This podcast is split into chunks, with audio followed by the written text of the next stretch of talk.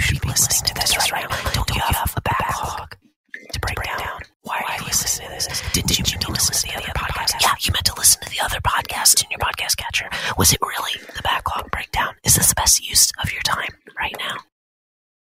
Well, you're here, so we appreciate you using your time here at the Backlog Breakdown. Don't listen to those voices in your head. Listen to these voices of Josh and Nate. That was heckin' spooky. Was it? Awesome. Heckin' spooky. Well, we've got more spooky things to talk about. I was like, what is he going for? And it's like at first I thought it was like some ASMR kind of stuff. Yeah, I knew it was going to be borderline. But because that's kind of what it, yeah. You're doing me a heckin' frightened. Nice. Well, you are 100% more spooky than the last time that we talked, so I can at least appreciate that. But I'm 100% more spooky. Oh yes, apparently, 100% more spookiness. Yes. Oh, it's Nate. But with 100% more McSpooky. So, how you doing, Nate? Since the last time we discussed video games. Oh, you mean it's been. How have I been? Yes, that. So you're asking me how it's been? It's been. Yes. An undisclosed amount of time since I talked to you. Uh-huh. During that period. Oh yeah. I know you just love that. How hath life been? How doth thouest be? No, thouest is like no. How dost thou do? Doeth it do? It do. I mean, the short version is, and sort of we haven't really touched on our challenges lately, but. Mm-hmm. I have been spooping the bed in my challenges lately. Gross. Gross. I just counting calories and everything, just kind of like I had been sort of on task for a while. And I was doing like some bullet journaling, kind of like, yeah, I was in a pretty good rhythm, and I just like, it's probably been like the last 2-3 weeks.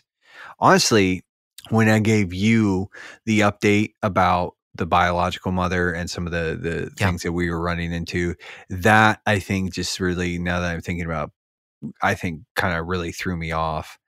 And so, and things at work, but like, I mean, just got to get back up on, I mean, things are fine. I had a week at work yesterday. I had a week at work today. Actually I had the day off. Which is good. I did not utilize my time well, which if you'd like to hear about how I use some of that time poorly, you can listen to our bro hang, but you have to be a patron on Patreon to do that. But we'll get there. No, but yeah, I mean, it was like, it's been fine. I was explaining to somebody one time, like, I want somebody to do like the winter's coming meme, but I want them to do it with like a postman who's doing like the Michael Cera walk from Arrested Development, like all hunched over and just like do do do do, just like just the sad boy walk, walk. Sometimes do I say that word funny? I feel like I say that word funny. Walk. I not that I recognized walk. I walk and talk. I don't know. And I draw with chalk. Chalk. I don't know. I like to say the L, and then I like to just touch the L because there's an L in those words. Walk and talk. Anyways, that is an indicator of how my week has been. Is that I am evaluating my own psychosis. Hey. Yeah, since we're on point. But how is your undisclosed amount of time since I talked to you, Ben? It has been pretty good since you started off with talking about the challenges. The last challenge that I remember throwing out there was getting to that goal weight. And I did actually finally hit that challenge after it took quite a bit longer. I have tended to over the past like month or two, possibly at this point, I've been able to lose weight during the week and then over the weekend gain it all back. So unfortunately, that has just been my MO for quite a while. But I wasn't, you know, I wasn't trying to really maintain anything. I just wanted to hit a certain weight so that I could change things up. So I have done that, and yeah, the weight has bounced back, which honestly I'm not super concerned with, so long as it doesn't get crazy for, you know, an extended period of time. So that shift has been good. Although, yeah, it's just something to monitor, something to, you know, keep in mind. I will say though that yesterday, so we record on Mondays. Yesterday was a really fun day at church in particular, because we had another baptism, which was super cool. But I was able to play and sing in the band with my wife, which I hadn't done that in a really long time, like years at this point. So that was a lot of fun, especially with both of us together. So yeah, perks cool. to not being the audio tech guy now. Exactly. Yeah. It freed me up to be, which is funny because like for the next 2 weeks, I'll be helping teach a membership class. And so I won't, you know, there are things that make me unavailable. But it just so happened that this week it worked out just fine. And there were some curveballs thrown. There were songs added. So it ended up being longer, like more than I had anticipated. Also, you know, playing and singing and doing new songs. I let's just say I put in a lot of practice during the week because I was out of practice. So, but yeah, my wife helped me to actually sound good. So it was fun. It's a good time. That's cool. Yeah, man. Membership is I was actually talking with Parker, and They moved a while ago, and they're actually getting ready to. They've been taking some membership classes, and we were talking about that. And I just said, like, it's one of those things where I don't think membership is required, you know, for people. But I do believe it's a good thing. It's like one of those things where I really do encourage people to be members of their churches. Like it's like to like because the member like. And it doesn't create like a tier of Christians, but like when you become a member of a church in a way that is a formalization of saying like, this is my family, like this is the family that God has given me, you know, at this point in time, like, and I'm going to like walk through this and I'm going to sort of like, I'm going to walk with them. I'm going to laugh. I'm going to cry with them. I'm going to serve alongside these people and I'm going to, like, I don't know. There's something this special about that. That's all. Yes. And I just... Yeah, totally. I was just going to say, like, a lot of people are just, like, trying to understand the church also, you know, like your particular congregation. So, like, at a basic level, just to make sure that you align with the priorities of your local church. And then once you understand that, like, know, you know, kind of, like, where your role is in that. You know, so not everyone who goes through the classes like becomes a member, you know, it's like, sometimes it's just informational as well, just to hear, you know, what do we believe that God wants from our congregation? You know, and see if that does line up with where you are. So it's totally super cool. Like, you know, that's baptisms and now membership classes, man. Yeah. That's the good stuff. Yeah. Yeah. Good fun stuff. Times. Now I just dig it. Some Lord's Supper, sprinkle babies.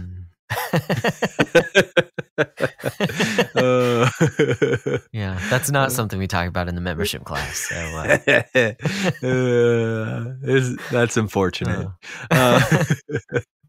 No, but yeah, man. Well, if you don't have anything else, is sort of for the it's been kind of bit. I think it's time to roll into. We usually have some things that we'd like to report on. Oh, that's right. Yeah, I think I've got some reports here. That was excellent Foley work, my friend. Oh, absolutely outstanding. Nothing but to find it. Receipt. Ooh, you mean a backlog report? Yeah, I mean, yes, a backlog report. That's what I have. A backlog report, man. There's so many different things on this backlog report here. Let's see. So the games that I've been playing, well, I talked about the game that I finished last time was Hellblade. We're going to be talking about that later on in this episode. But I did continuing on in Valkyria Chronicles and enjoying that. Some of the levels feel like puzzles that I am not necessarily made for, because it's gotten hard at times. But you figure it out, you keep going. It's a good time. And there's always YouTube to fall back on to figure out kind of the optimal routes to do, ways to do things. That is like the one thing, and we sort of talked about it on the book club episode, but like you mentioned like how it's like you get graded on each run or whatever. Mm-hmm. If they would just let you go back and replay those missions too, like that would be. I came to find out that the rating is really based on how many turns it takes you. That's really the only thing. So that I prioritize that over protecting my units or, like other things. So it changes the way that you play sometimes, but it does allow for some, redoing some battles, but they're not the same as they're different versions of them. But it does allow you to grind if you really want to do that. So there's at least that, even if it does it in kind of a different. It's just like those scenarios are so cool, and the combat loop is just. It's really good. Yeah. Like the sort of like moving your units and everything else. And it's just like, I do. That's definitely one I want to go back to. Yeah. Like, yeah. It's a good one. I'm enjoying it. Other game that I started up is our other spooky game that we will be discussing later on in the month is Alan Wake. And I'm playing the original version on PC. I've got it on Steam and only a couple hours into it, beat the first two episodes. And I've got to say, I'm really enjoying the tone in the story. It starts off with like a Stephen King reference or something like that. And I think that's the perfect way to start it out because it feels like you're in a Stephen King novel. Yeah. Like everything about it, it feels... Well, I say everything. It hasn't had any weird, inappropriate, sexy stuff that Stephen King tends to... get into. So Stephen King never dips into just bizarre carnal nonsense. Weird like cocaine tinged, cocaine laced. Just a brief aside, and I think I was listening to The Bookening, and they were talking about Stephen King a little bit, and it's like, and it is just such a shame because in so many ways he is just one. He's a workhorse, but he's also a masterful storyteller. But then.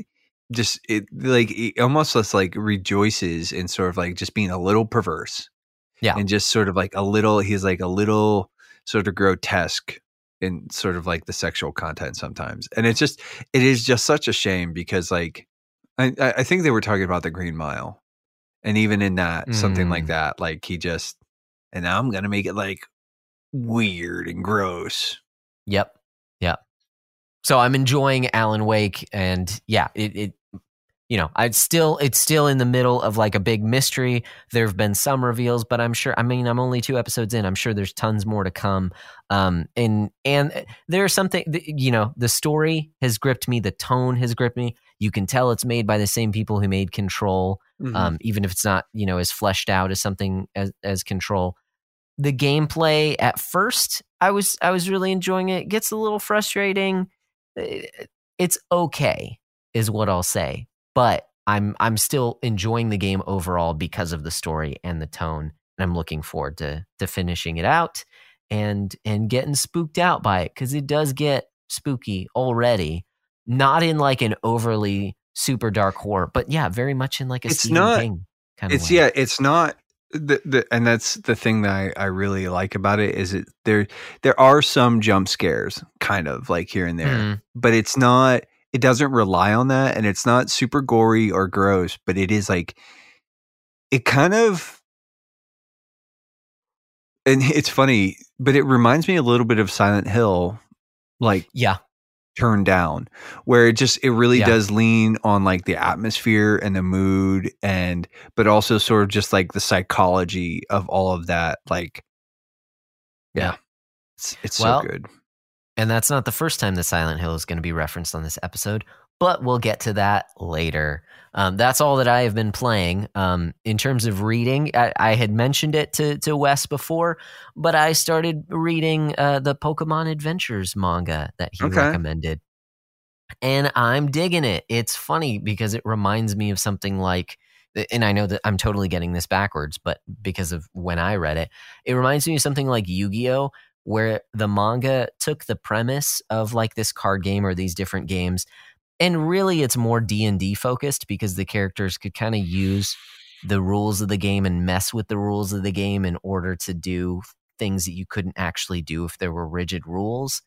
Mm-hmm. And this kind of does that with the Pokemon world as well, whereas like you clearly could not pull off those things in an actual like Pokemon game, a Pokemon battle, but you can think it's more like D&D where you have a Pokemon battle and you think about, oh, well, if he attacks, you know, this wall and bursts a hole in it there, if he electroshocks the, you know, rock that's on the ceiling to make it fall, you know, stuff like that, which is kind of cool. And the characters are much better than something like the Pokemon anime as well. They actually have a certain depth to them where on the outside, sure, they could be kind of, you know, punks, but you get, it's not 100% punk, it's like 60% punk, but there's also something, there's reasons behind that, and there's a heart underneath it as well. So enjoying that. I don't think I have anything else in reading. I guess the only other thing in terms of watching is I did also, because I'm weeb trash, introduce my kids to Digimon. Or what's now called Digimon Adventure. I'm pretty sure it was just called Digimon when I was younger. But it's streaming on Hulu, and they've been enjoying the first few episodes of that. So that's fun. Yeah, but that's all I have to report on. My beatdown score has not changed. I believe it's at -17 right now. Man, you are pretty cool. Killing it, bro. Making me feel bad with my -5 over there. There's still a stack of games that I want by the year's end. You know, Xenoblade Chronicles 3 is calling my name. I still want Triangle Strategy. I still want freaking Elden Ring. So there's a number of things that I need to. The Taiko no Tatsujin came out with a new game. So I'm sure around Black Friday that's gonna hit my score pretty hard. You're gonna be digging up some deals. And so I'm buffering it. You know. Give myself a buffer, and we'll be good by year's end. So that's where I'm at. Okay. How about you? As far as playing, well, you know what? I'll start with watching, and I'll sort of. Reverse. As far as watching, nothing super major. I think it's called like Chorus Recoil, maybe. It's sort of like the premise is like there are a bunch of. It's sort of a alternate history Japan kind of thing, and there's this like secret agency of teenage girls who are all orphans, but they're all also like super proficient assassins, and basically they kind of work behind the scenes to sort of keep peace. So like if there's like, you know, drug deal, like a like the game starts out with like there's sort of like an arms deal, and it's like these three teenage girls are sent in to sort of like capture everybody, and it goes sideways. And it's kind of whatever, but it's kind of one of these things where it's like it is very much like the power of friendship kind of thing. Like it's about these two girls, and I'm just like I'm watching it. And I'm like I don't know. It's like whatever. At this point in time, I'm just like it's like one of those things where I'm like trying to justify keeping Crunchyroll active for another month. Gotcha. But then I don't need to worry about that because Chainsaw Man came in and it's kind of rad. So the premise is they live in a world where there's like all these like demons, right? And there are demon hunters or demon killers. And it's like an official sort of branch of the government or something like that. There's like an official organization that actually hunts these demons. Anyways, there's this dude who he's basically starts out being like super in debt to brain. Stop working there for a second. Wow. That's Demon King. No, the Yakuza as a like, and they sort of use him as like his dad had like a debt and then his dad died kind of thing. And so he ends up picking up the debt, and it starts out and he's got a little chainsaw dog. It's like a little demon dog that has a chainsaw for a nose. And he ends up like becoming like a sort of an off market demon hunter for them. And then through a series of events, he ends up becoming the chainsaw dude. And it's just like he's the chainsaw man. He's the chainsaw man instead of the it's kind of cool. I don't know. I like it. Like it had like this, like it was like 4 or 5 minute sequence. It might not have been that long of like him just like chainsawing zombies. Yeah. And it's just like we'll see. We'll see how much how I stick with it. But for now, it's like I'm like, this is pretty, it's different. It's interesting, and it's kind of like it's not Spy Family or anything like that, but it's like I'll watch it. As far as reading goes, I've been putting off some stuff. I need to start reading some other books, but the only thing that I've been reading is One Piece. I did buy the first volume of One Piece or whatever, and I'm like, nice. I'm going to say something that this is not a hot take, but like where I'm at right now and the story, I'm just kind of like, this is fine. Like, I don't see it. I'm also like not expecting it to like, I'm still pretty early on.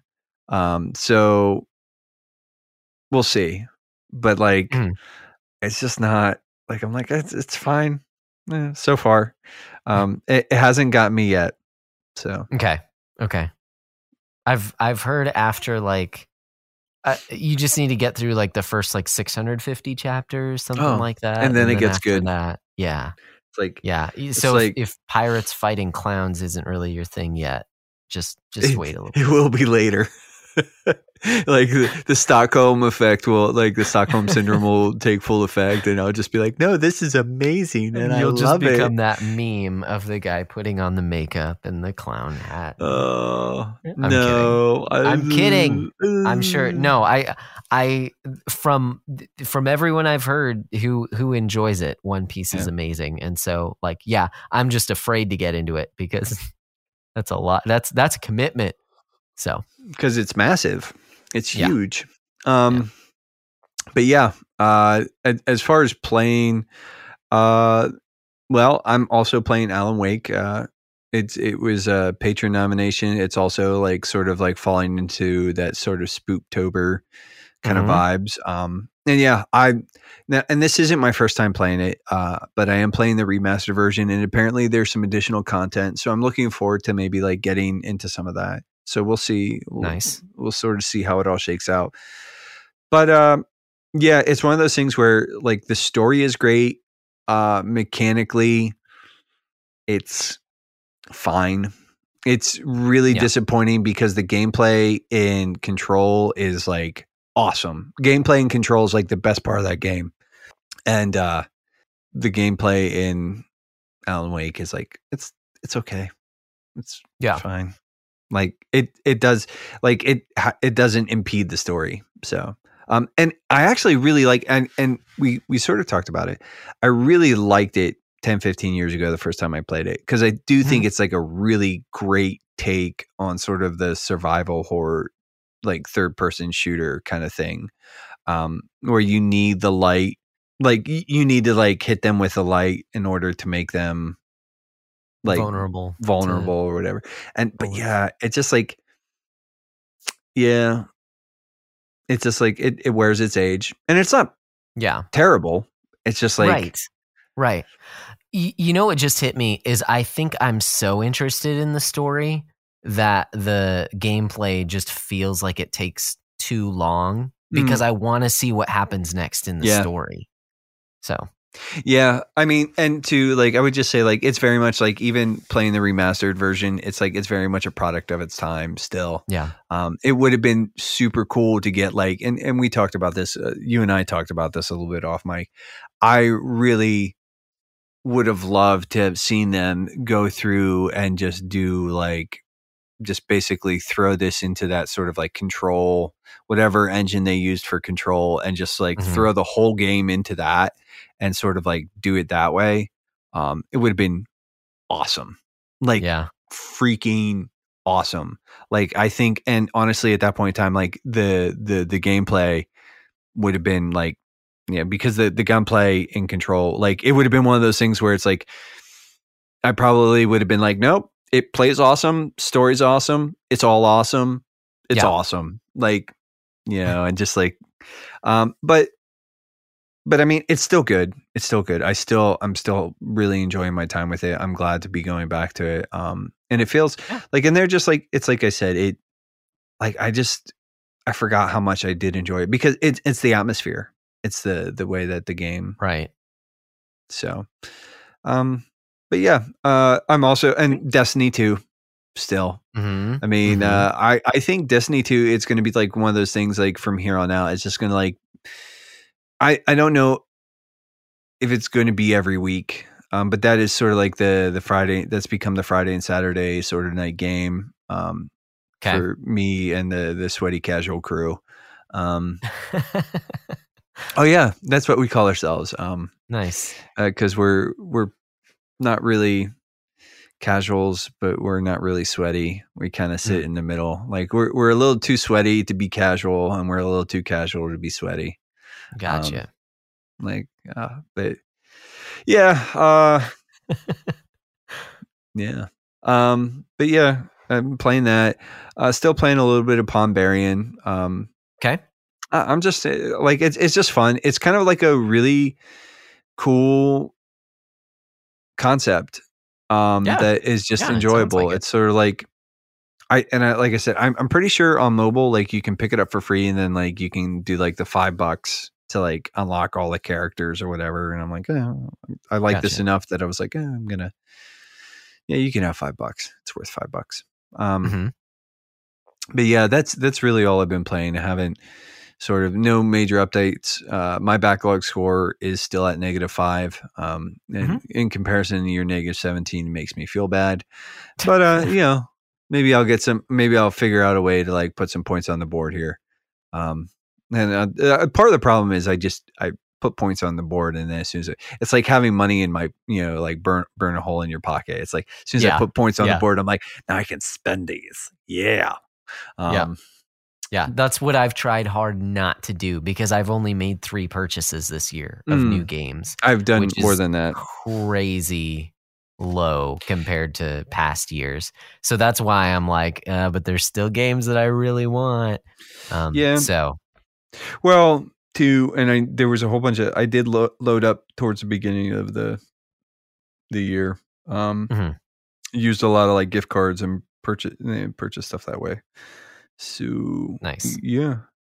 All right. But yeah, so I'm still at -5. And speaking of the Backlog Beatdown, the GG app is the official app of the Backlog Beatdown. It's basically a letterboxed app for your game collections. You can create custom lists. That's actually how we track all our purchases and the games that we play.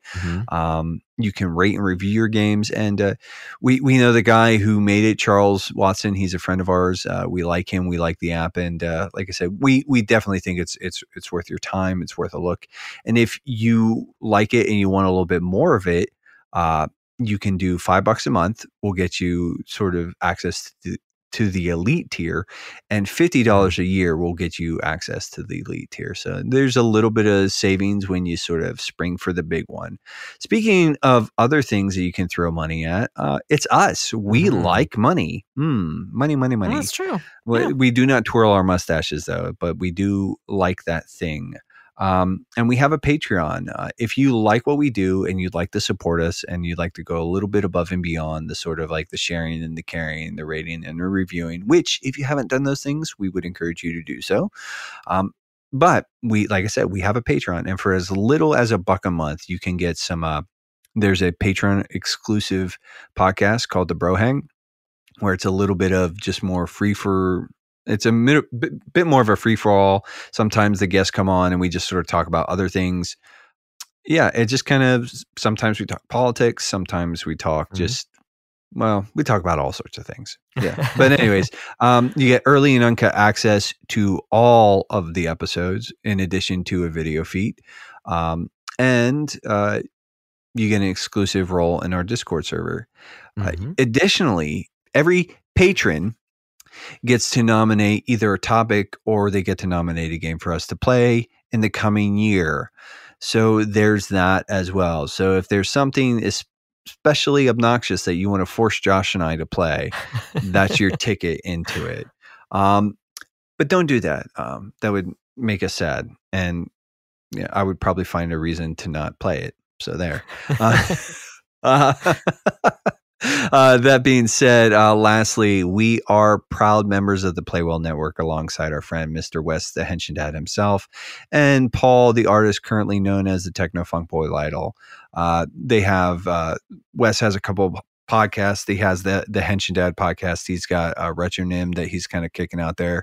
And Paul has way more than just a couple. He's got like a bajillion that he's sort of involved in and sort of dealing with. But we like those guys. We like what they're about, and we like what they do. And we really think that you'll enjoy their content as well. And with that, here's a word from one of them. Obi-Wan never told you what happened to your father. He told me enough. He told me you killed him. No, I am your father. No, that's not true. That's impossible. This is such an incredible moment.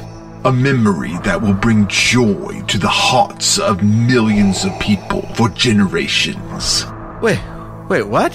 The sort of thing they talk about on the Retro Station podcast. The stories, movies, music, moments that brought us together as a people, that we enjoyed with friends. You laugh about this with your friends? My life has been a lie! Exactly. This is wonderful. You're crazy. No, everyone agrees. This is a truly classic moment. Oh, wait a minute. Did you kill Mom then? Well, I'd rather not talk about that. Oh, I bet they talk about that on the Retro Station, huh? What a classic moment that was when Mom died. Actually, most people thought that was a bit of a letdown. They made memes making fun of it. They made memes of Mom? The Retro Station podcast, celebrating all those things that made us nerds. And we're back. So hello. Yeah, we're going to be talking about Hellblade. Oh, this heckin' game. It's hecka good. But, oh, geez, that was so, like, that just made me think about Life is Strange and all the weird, like, all the weird Hellas in that game. It's hecka rad, dude. Anyways, so we're going to be talking about Hellblade tonight. It's not Senua's Sacrifice. It's it is Senua's Sacrifice. It's not Senua's Saga. Right. Although I do have to interrupt before we start, because it took me a while. At least for the first half of the game, they were calling her not Senua, but Senua.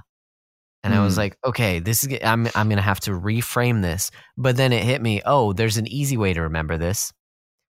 Because my name happens to be Joshua, not Joshua. Senua. Well, and she's Senua.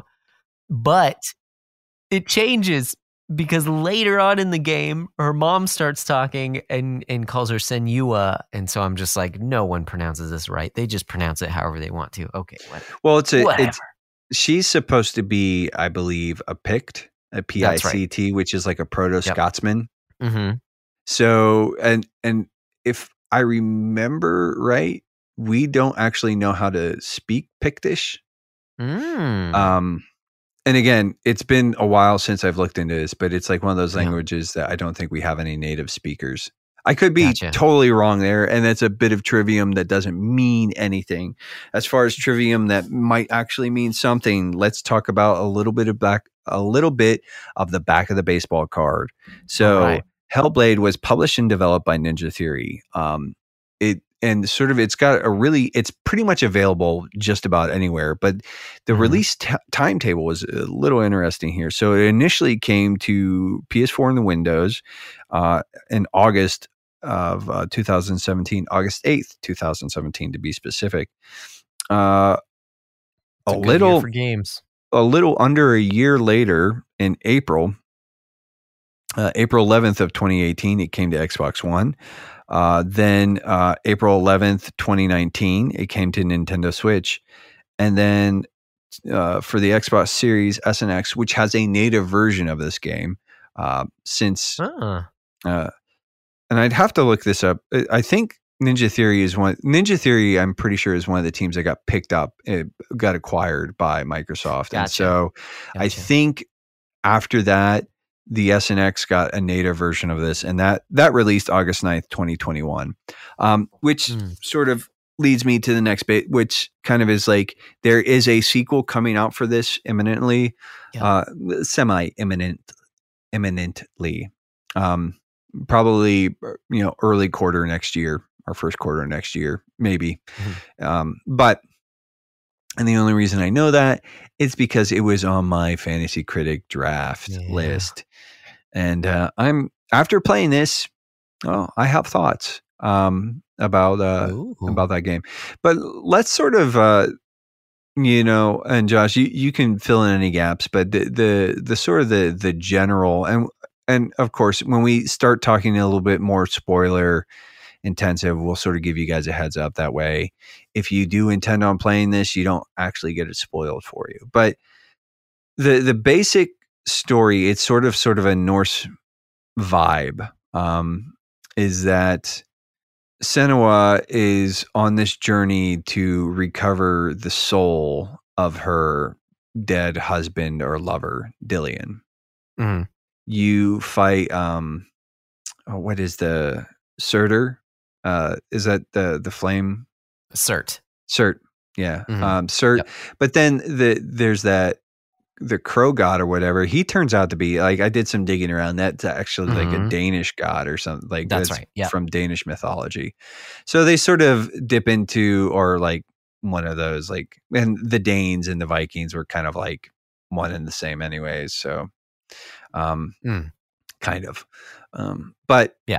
It's sort of an interesting, like she's going basically sort of like fighting her way through this light puzzle, like actually really interesting puzzle elements. And we can talk about that. I really actually enjoyed a good bit of the puzzle segments. Like especially in the illusion, in the illusion one, I thought like some of those puzzle segments were really cool. But yeah, it's actually a pretty short game too. I got the platinum for it in 5 hours. Like, and PlayStation told me it took me 5 hours to beat platinum the game. Wow, I finished a single playthrough in 7. So, Like, I was also using a walkthrough to help with just some of the like finding the lore stones. Yeah. So that might have kind of pushed me along there. So gotcha. But yeah, so just I guess sort of looking at, did you have any sort of like baggage with this or context sort of prior to this? Like I said, I mentioned like the only context I had was I had drafted Hellblade 2 for my Fantasy Critic. Okay. Team. Yeah. Not necessarily baggage. I had been told. So this is a minor spoiler. Okay, if you don't want anything spoiled, then skip ahead 30 seconds. But here we go. I had been told, or I had heard, that this game was about mental illness. I didn't know what that meant in context. So that's pretty much all that I knew. Here we go. I don't know. Maybe it's been about 30 seconds or so. So I knew, it looked spooky. And I had heard very good things from different sources. So I was expecting a good, experience, a good game. And it was one that had been on my radar for a while, basically since its release, of like, okay, I'll pick it up eventually because I had heard that it's good and it's it's kind of a budget title. It doesn't ask too much of your time or anything like that. So So it had been on my radar for a while. So I'm glad that we actually like decided this was going to be this year's game to play through. I think too, it's like, it definitely has like a triple A of the indie scene kind of vibe because it was a bit of an indie game, even though but it's just like, what does that even mean sometimes? Like the whole indie development stuff, like, cause like there are parts of this game that feel, like I said, very triple A. This game was not what I expected.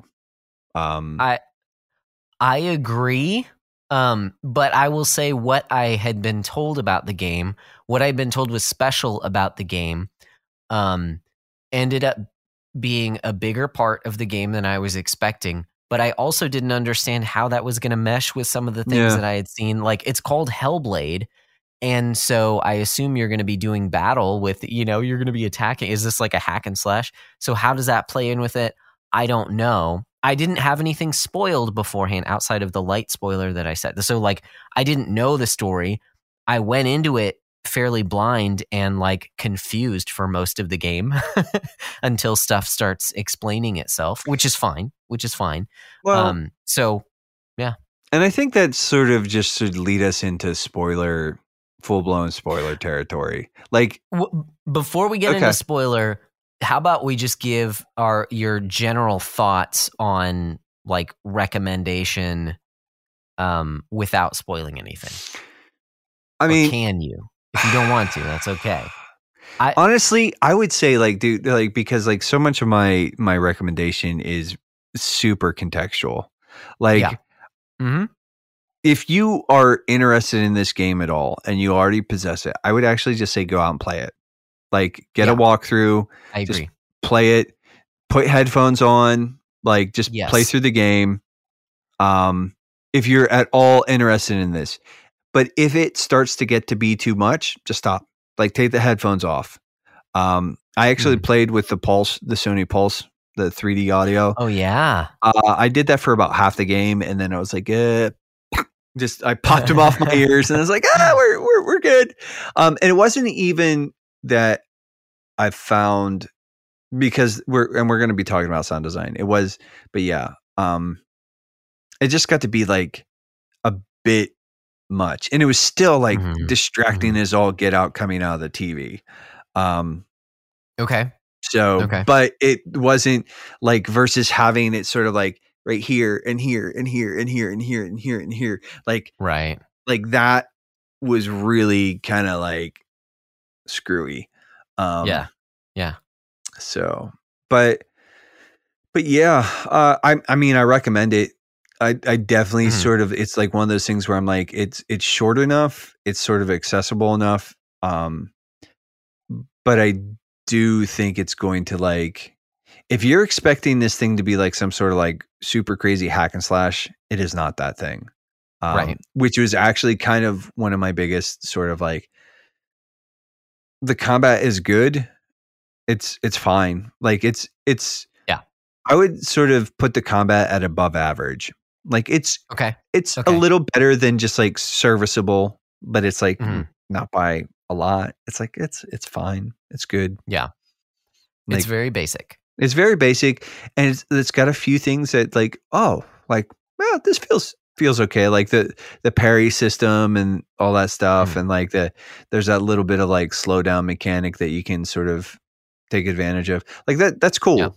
Like, but it didn't feel like anything like I just was like whatever, like I played on normal, I think normal or easy, I was just like and like frankly none of the combat felt like I should have played on hard. Like, probably would have just made me frustrated because like combat's not the point of the game, even though it like, it's Hellblade. It's just weird, which is, it's supposed to be tied to Heavenly Sword. Oh, really? Yeah. Is that what it is? I think so.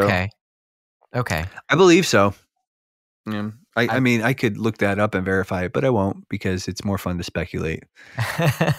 Well, yeah, it is an interesting title that I think, okay, it's a thing in the game, it's not the central motif of the game, so it does make kind of a strange, like Senua's Sacrifice. There I go, even going against what I said at the beginning of this talk. But Senua's Sacrifice really encapsulates the game much more than something like Hellblade. But I guess Hellblade sounds more like a video game. So but I agree. So I would recommend this game because I think it does something very unique. I think it does something special. I talked about on a previous backlog report how playing through the game, especially early on in the game, it's very difficult to tell what is real and what could just be in the main character's head. You don't know. And I will say, as you finally learn the answer to that question, why when I played it, I put the controller down when I finished the game, I was unsatisfied, but the more that I thought about it, the more that I dug into what the game was actually trying to do and the true themes of the game, I got more satisfaction out of it. So I had to reframe my own thinking about the game in order to understand it, if that makes sense. On my own terms, it was like, oh, okay. You know, playing through it, it's okay. That was all right. You know, not the little unsatisfying.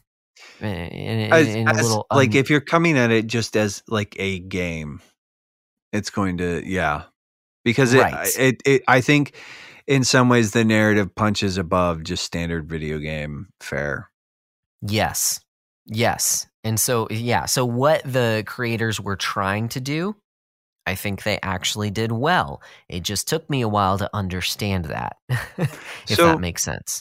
And I think that's actually the segue I was sort of after, is really sort of because, and this point, like sort of like spoiler warnings, you know, full on spoilers from this point on out.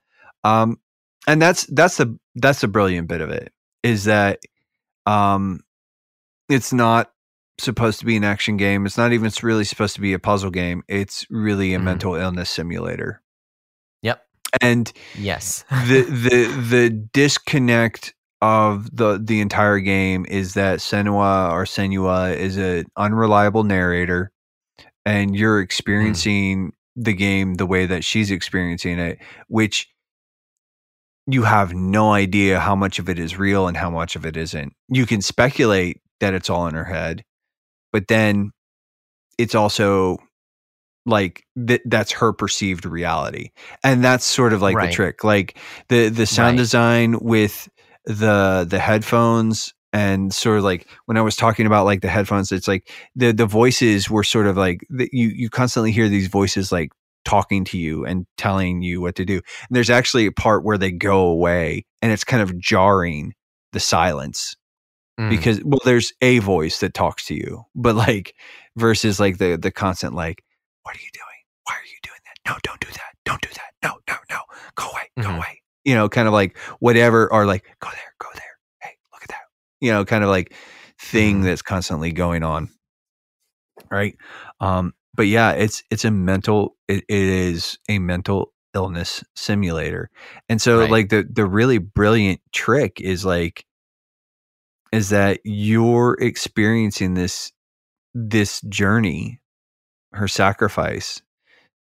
And so, but like, and the whole time you're just sort of like living in this, like, she's experiencing this, but the question is she really experiencing it?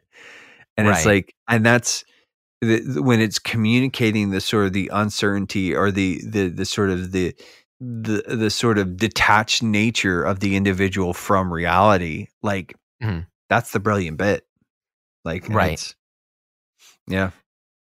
and it comes in many forms. You know, we talked about the voices, which most of the time are pretty negative, but they also help sometimes.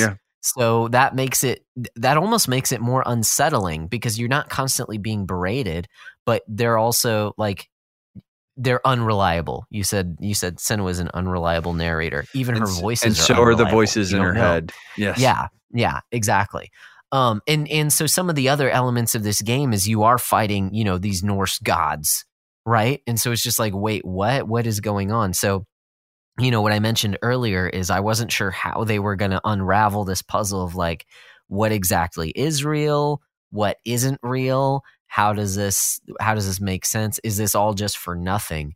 But I think you hit the nail on the head, Nate, when you said that it and I believe that most of the game, like all the mechanics of the game are just in her head, but that doesn't make them any less real to her, like you had said.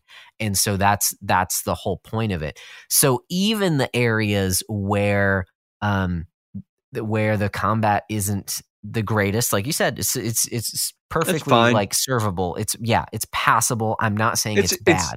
It's like I said, I think it's a little better than average. Like it's got a few sort of interesting flares that I'm like, oh no, this is a pretty cool design choice. Yeah. Yes. In my experience, it was fun for a little while and then it became more tedious. Yeah. After a while, because you do the same thing over and over again. So then it's just a matter of, can you do that same thing against different types of enemies? And then they throw more at you. But anyway, so it becomes very... It does, like, you know, I did spend a lot of time, like, and thankfully, like, the sequences too, like, the combat sequences are not super long most of the time, but there was, like, and there is some variation. Like, I would run up on dudes sometimes. And even when you dash at them, the way that you attack is sort of differently. It's differently. Yeah. So, yeah. But yeah, it's nothing. It's fine. And I found similarly that with the puzzles, again, at first it's fun, but then you continue to do them over and over and over again, and it just got a little tedious to where I, you know, It was just a little bit frustrating in these different areas. But I think that's kind of the point also. When you look at it, when you reframe it, like you were saying, Nate, that this isn't even necessarily for the sake of a game. This is for the sake of a mental illness simulator. This is showing how Senua's brain works. Exactly. And so you're finding patterns maybe where there aren't any. Like, so the chief puzzle element is sort of lining symbols up. Like you basically have to line symbols up in an environment. And it requires like some climbing around, like basically like to go through, there will be these doors that are locked or gated off. And to get through them, there will be these runes etched on the doors, and like you have to sort of go find those symbols somewhere in the arena around there. And it's about sort of like you sort of climb around, and you like sometimes it'll be like a tree or two trees in the way that they intersect look like a rune, or it's a shadow of like, you know, or it's like you move around and you sort of like there's some broken architecture or whatever that. And so it's like you're finding the patterns in there, just like just like Senua's broken brain does. And even that sort of like you have to find the pattern before you can progress. It's sort of, I think, sort of a bit of like a kind of like a, that's like sometimes like, and maybe broken brain isn't the nicest way to say it, but like sometimes people's brains are broken in a way that like the obsessive compulsive stuff where it's like, right. It's like, you're stuck in this loop and you cannot progress until and the fact that they like gamified this a little bit is just, I don't know, like the more that we're talking about, the more like, as a strict video game, this thing is like, it's like good, but middling. It's like 7-ish. But like as the thing that it actually is, I'm like, oh, this is like 8. Yeah. Mid-8s.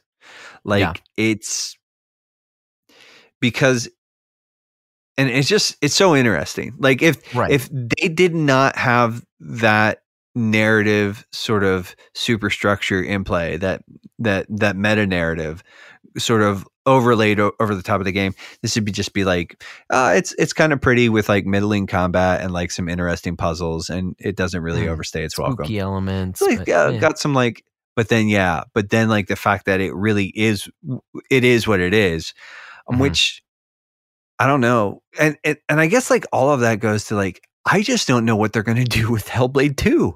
I agree because I don't see much.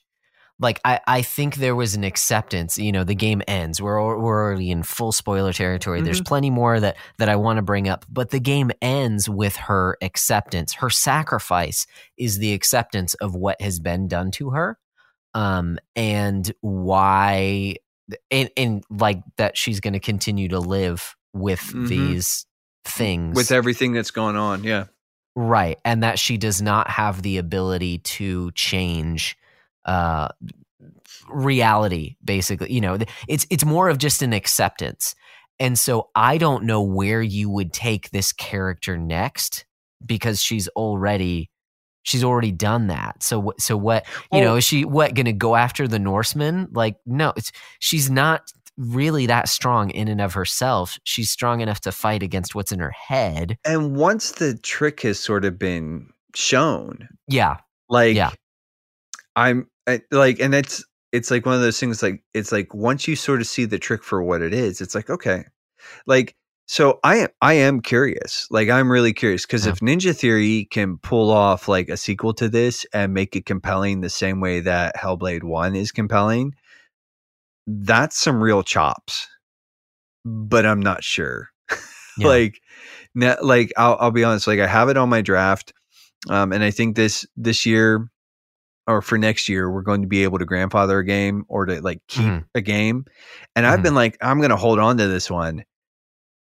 I'm not 100% because I'm not like, I don't know. Like, we'll see. I might just out of like just pure curiosity at this point in time, because I'm like, can you guys pull the trick? Can you do the magic trick again? Can you like, because I can see like a game that's compelling where it's like she continues to live and you sort of see like all the weird stuff, but it's like they showed off that like that vertical slice back during like the video game awards or whatever, and I was like, this looks like super action intensive and stuff like that, or like I'm just like, I don't like, what are we gonna like? Yeah, how are you gonna do this? yeah. So if I could just summarize the story overall, what you find out has happened is that Senua's mom also had psychosis. So psychosis is, as I understand it, is audio and visual hallucinations. So you've got voices in your head, you're seeing things. And so it's difficult to parse between reality and these things that are constantly there. 'Cause like we talked about, these voices are constantly throughout the game.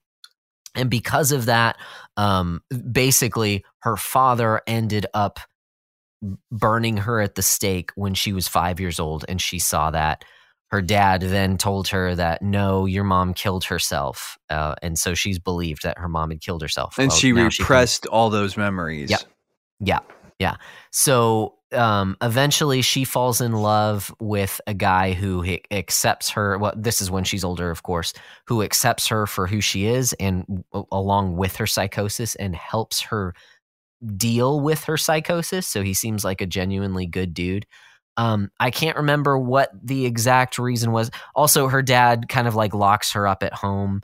Doesn't let her out very often because she has this psychosis, which may or may not have been brought on because of what she saw from her mom. They're also working. So you're also working, though, through like, this is a pre-medieval sort of understanding. And her father was a druid. It implies that he was some sort of druid or some sort of like priest of whatever religion. And so, you know, he was burning out the darkness from Senua's mom. And then like he basically kept her at home in a pit, for whatever reason, because that's what we did with darkness. That's what we do with crazy people. We just dig a pit and we throw them in it. Cause that'll make it all better. Cause that makes it all better. But I mean, it's also like, it's not like, it's like one of those things where it's like her father is not portrayed as a kind man. No. Yeah. Well, yeah. That's right. You platinumed. I did all the lore stones, and there's an additional bit of content where, right. He betrays their whole. He basically betrayed you're accompanied throughout the game by I can't remember the name of that ghost. Druth, which is like a word for fool. Or liar. Ah, interesting. I did some reading on it, but he's sort of like this voice or this ghost that sort of accompanies you. And when you find these lore stones, he'll tell you a story about the Norsemen.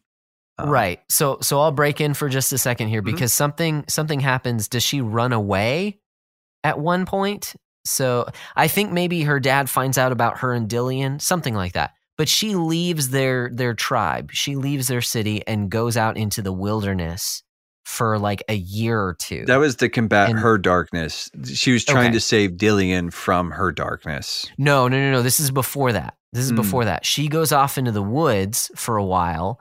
That's where she meets Druth, and Druth tells her of these stories of because he's like a wanderer. He tells her all these stories about all these Norse gods and stuff like that. See, even there, the timeline seems like a little... Well, she does that for like a year. She comes back to the town, and that's when it's been massacred.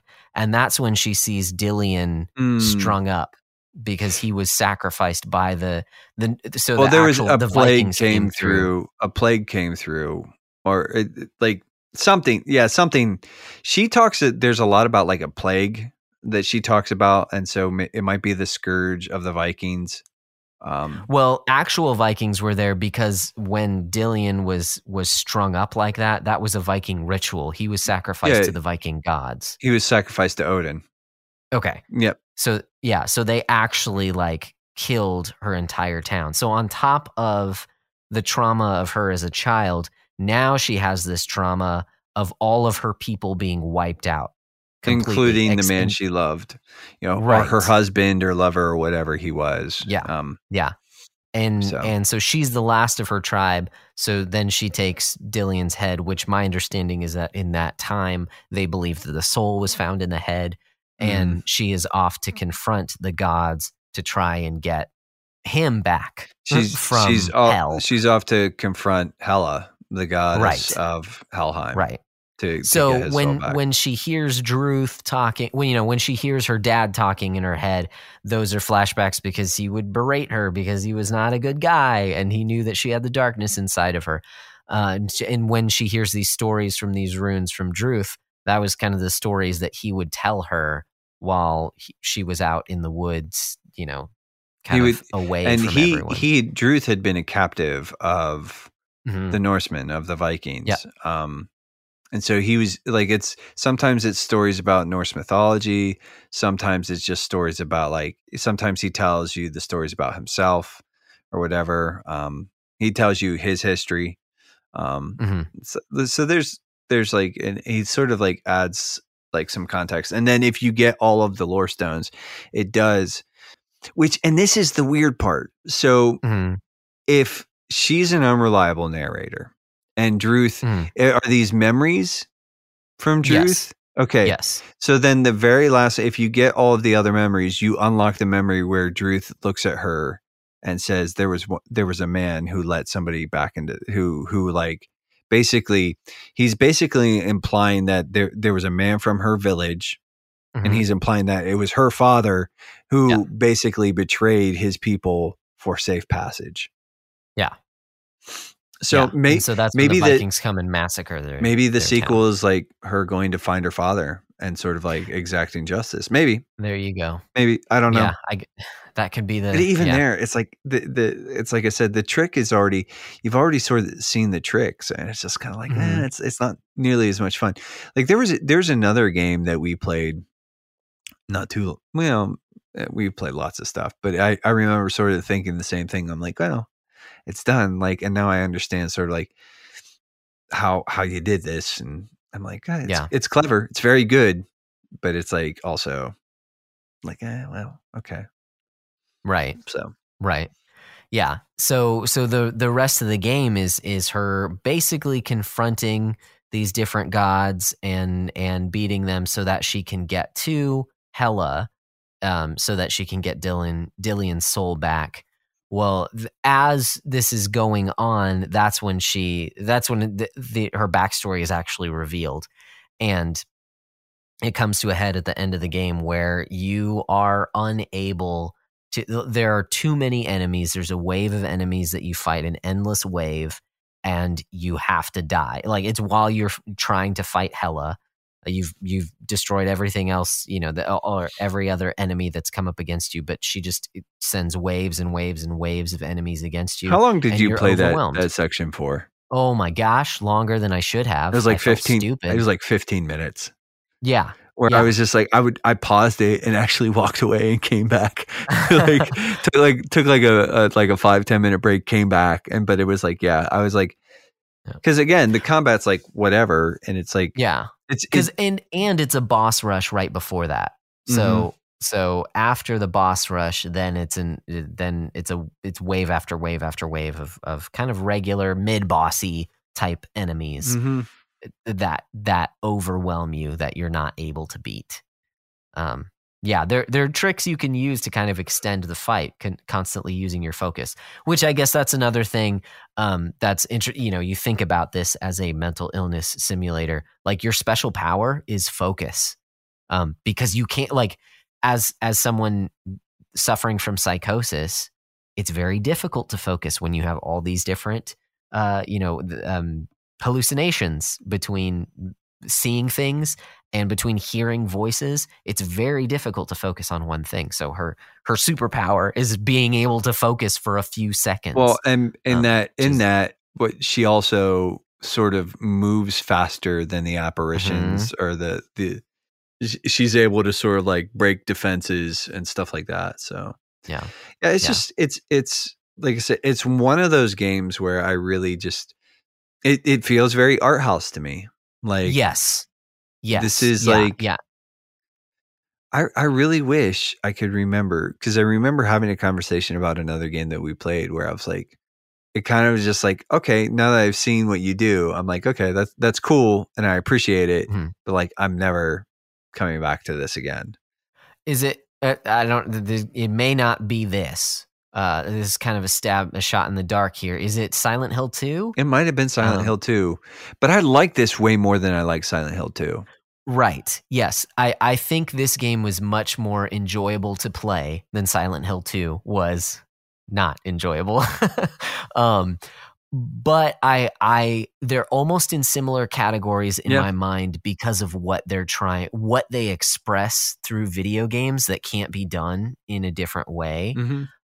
Because again, when I beat this game, because the end is her acceptance of, like, she was overwhelmed. She couldn't actually face Hela.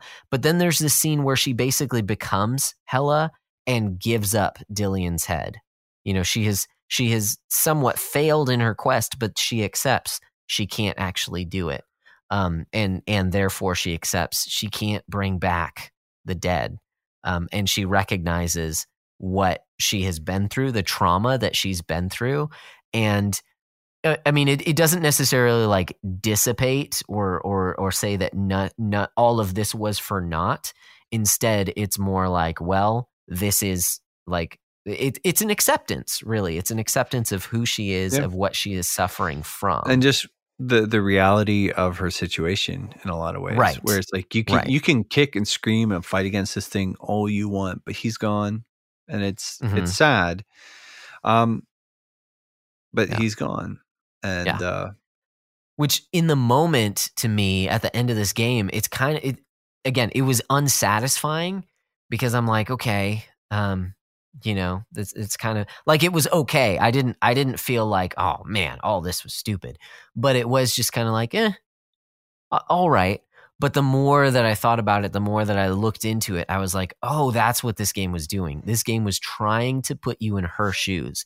And that's what I think is special about it, because it can't be done through a different medium. You mentioned earlier that the idea of these gates being locked by trying to find these runes. Well, if you look at those gates, they don't actually have any chains on them or anything physically that wouldn't allow them to open.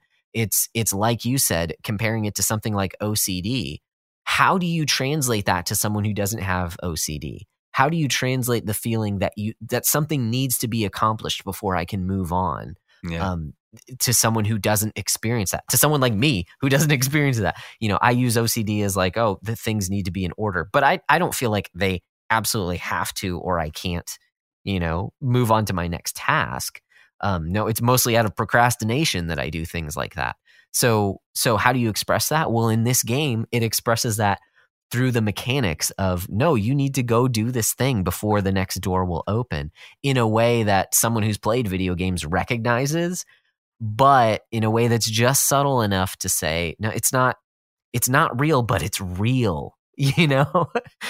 There's not a physical thing that's barring you from this, but it's like you have to do this. There's a mental block here. Yeah. And it's translated through the mechanics. So I think that's what makes it special, is that there is something really cool, really unique about this game, but it's not necessarily that you're going to have fun playing it. Yeah. I mean, it's not unenjoyable. Right. Yeah. I don't mean to say that it's very compelling. Yeah. Yes. The sort of like, you know, when we were talking about Alan Wake, you were talking about how, like, I just want to see what happens next. A lot of the times I was just like, okay, like what's going to happen next? Like what's going to happen next? It's a very compelling game. Super. But yeah, it is one of those things where it's not very fun. In the sense that it's not like at the end of it, it's like, oh boy, I'm glad I played that. I mean, I am, but it's not like this is not game of the year material. Right. It's absolutely fascinating. I am looking forward to seeing what they sort of do next. Is it like, can you pull that rabbit out of the hat twice? Yeah. It's kind of like my question is like, and maybe, it's such an interesting game because in some ways, like, it really is just so much more than it actually lets on to be too. Mm-hmm. Like, I mean, I go back to it. It's like, if this did not have the meta narrative sort of overlaid on the actual game, it would be like a 7, a 6, high 6, low 7. It'd be like, it's fine. It's nothing special. It's nothing great. It's pretty looking, but it's like, right. It's kind of like, whatever. But then, there is a brilliance in that team. The fact that like they're just like, oh no, hey, look what we can do.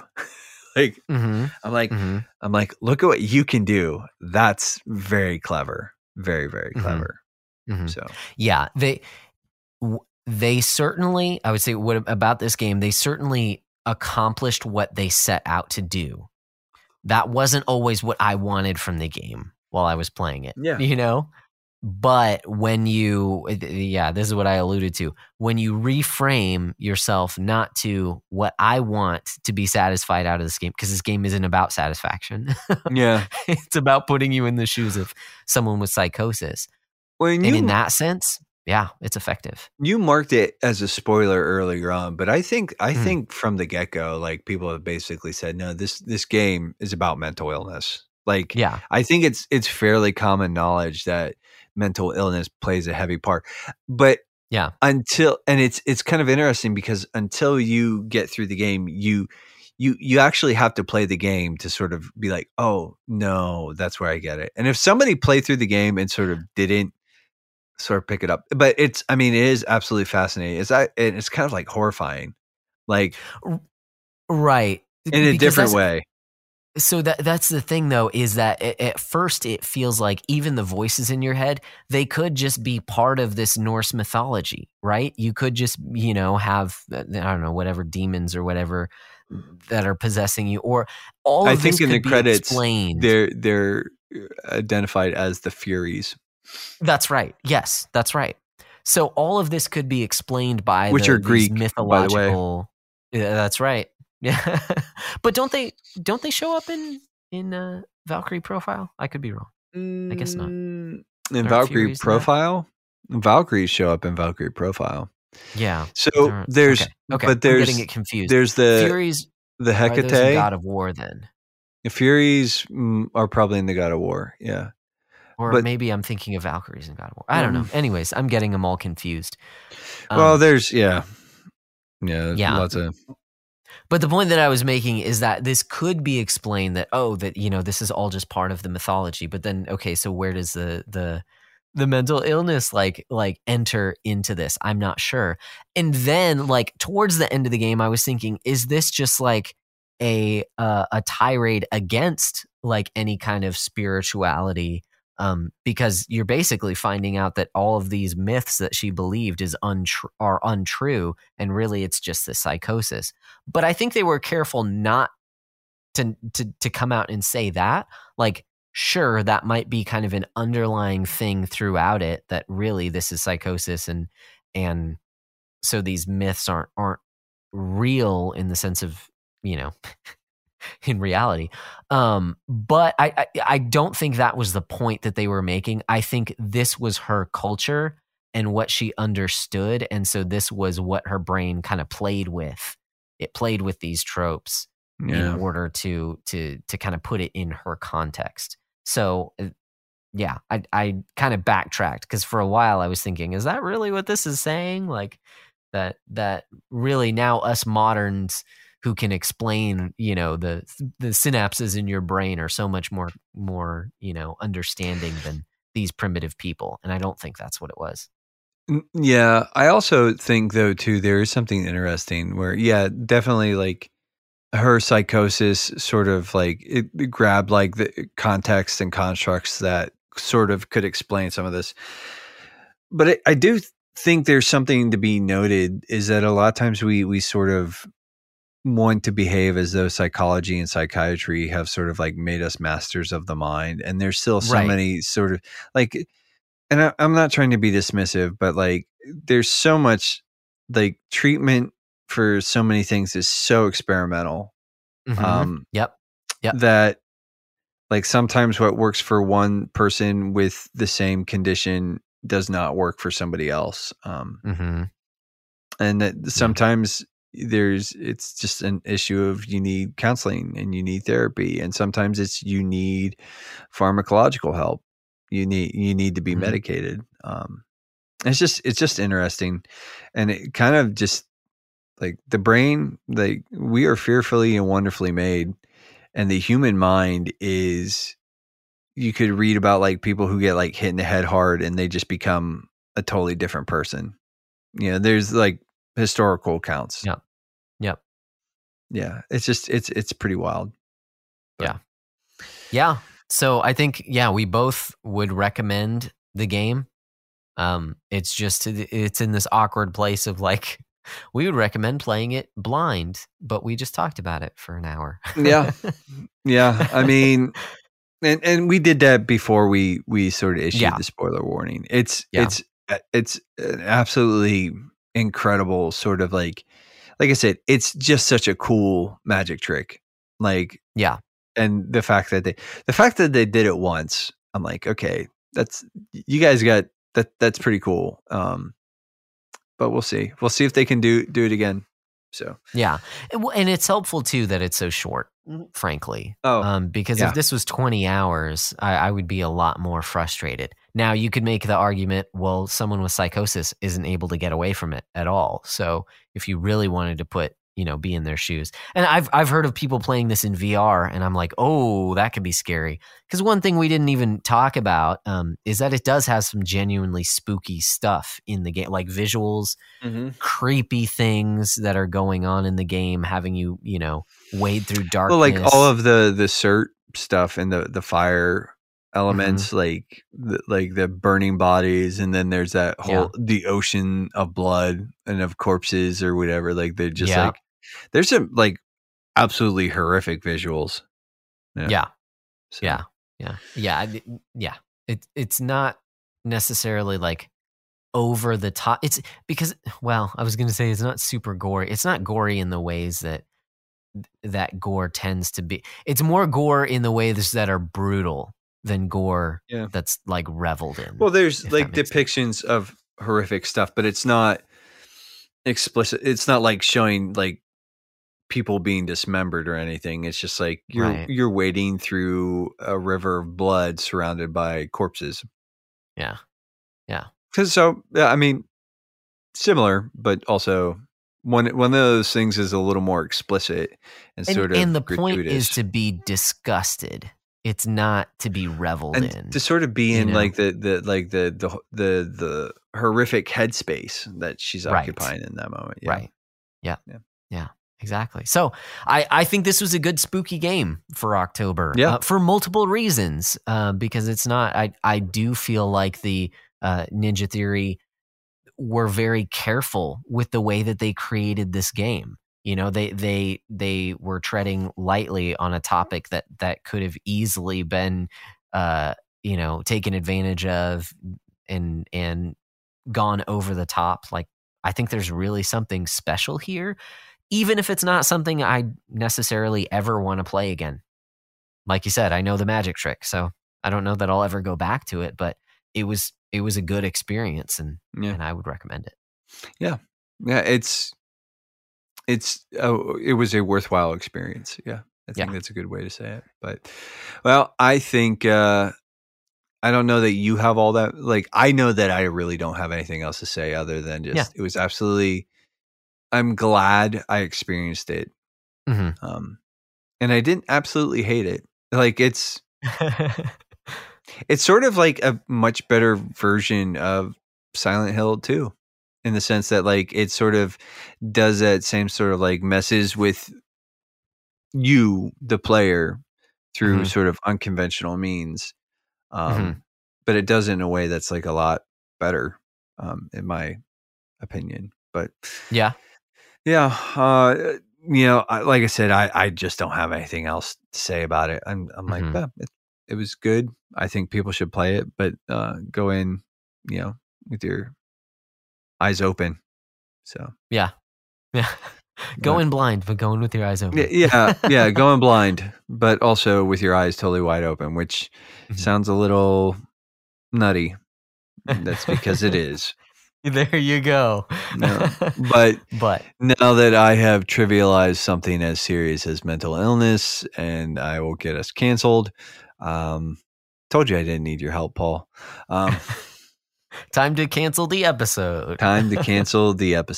And I think, you know, Josh, when we get the multitude of complaints about my trivializing like, the impact of mental illness, where can they get a hold of us at?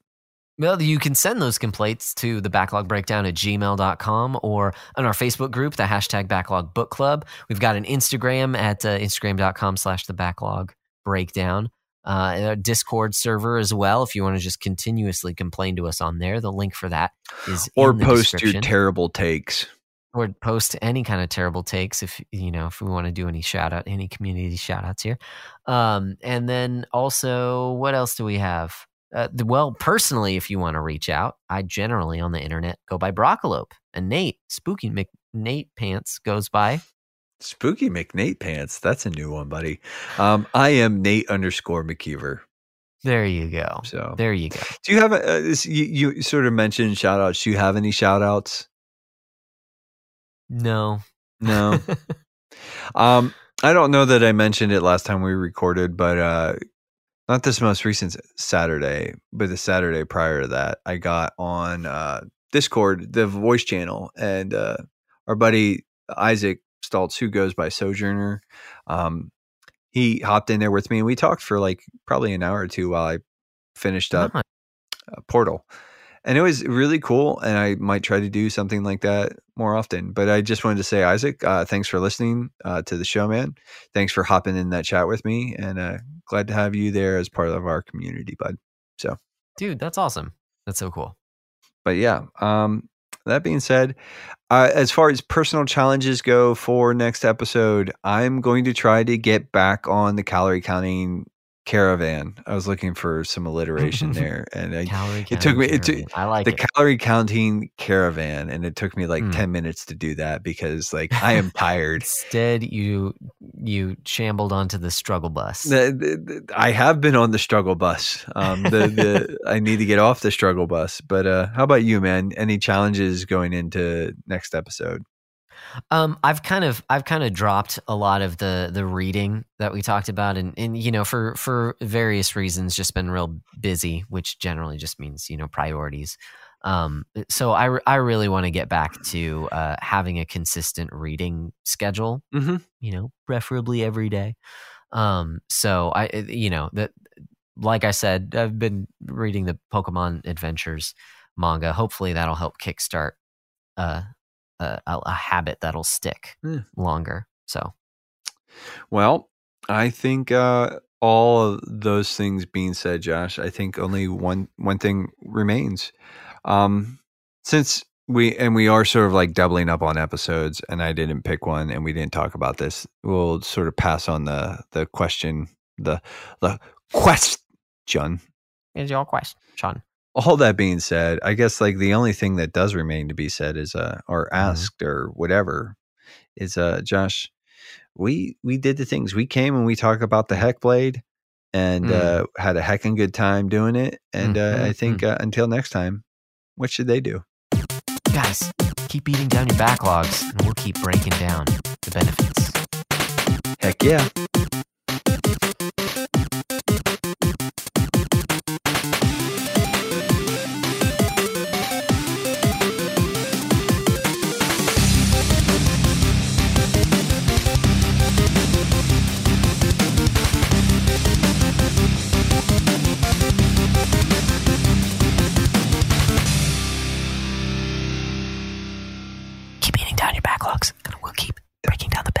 Don't buy anything. No, don't buy that. Don't buy that game. You should buy that game.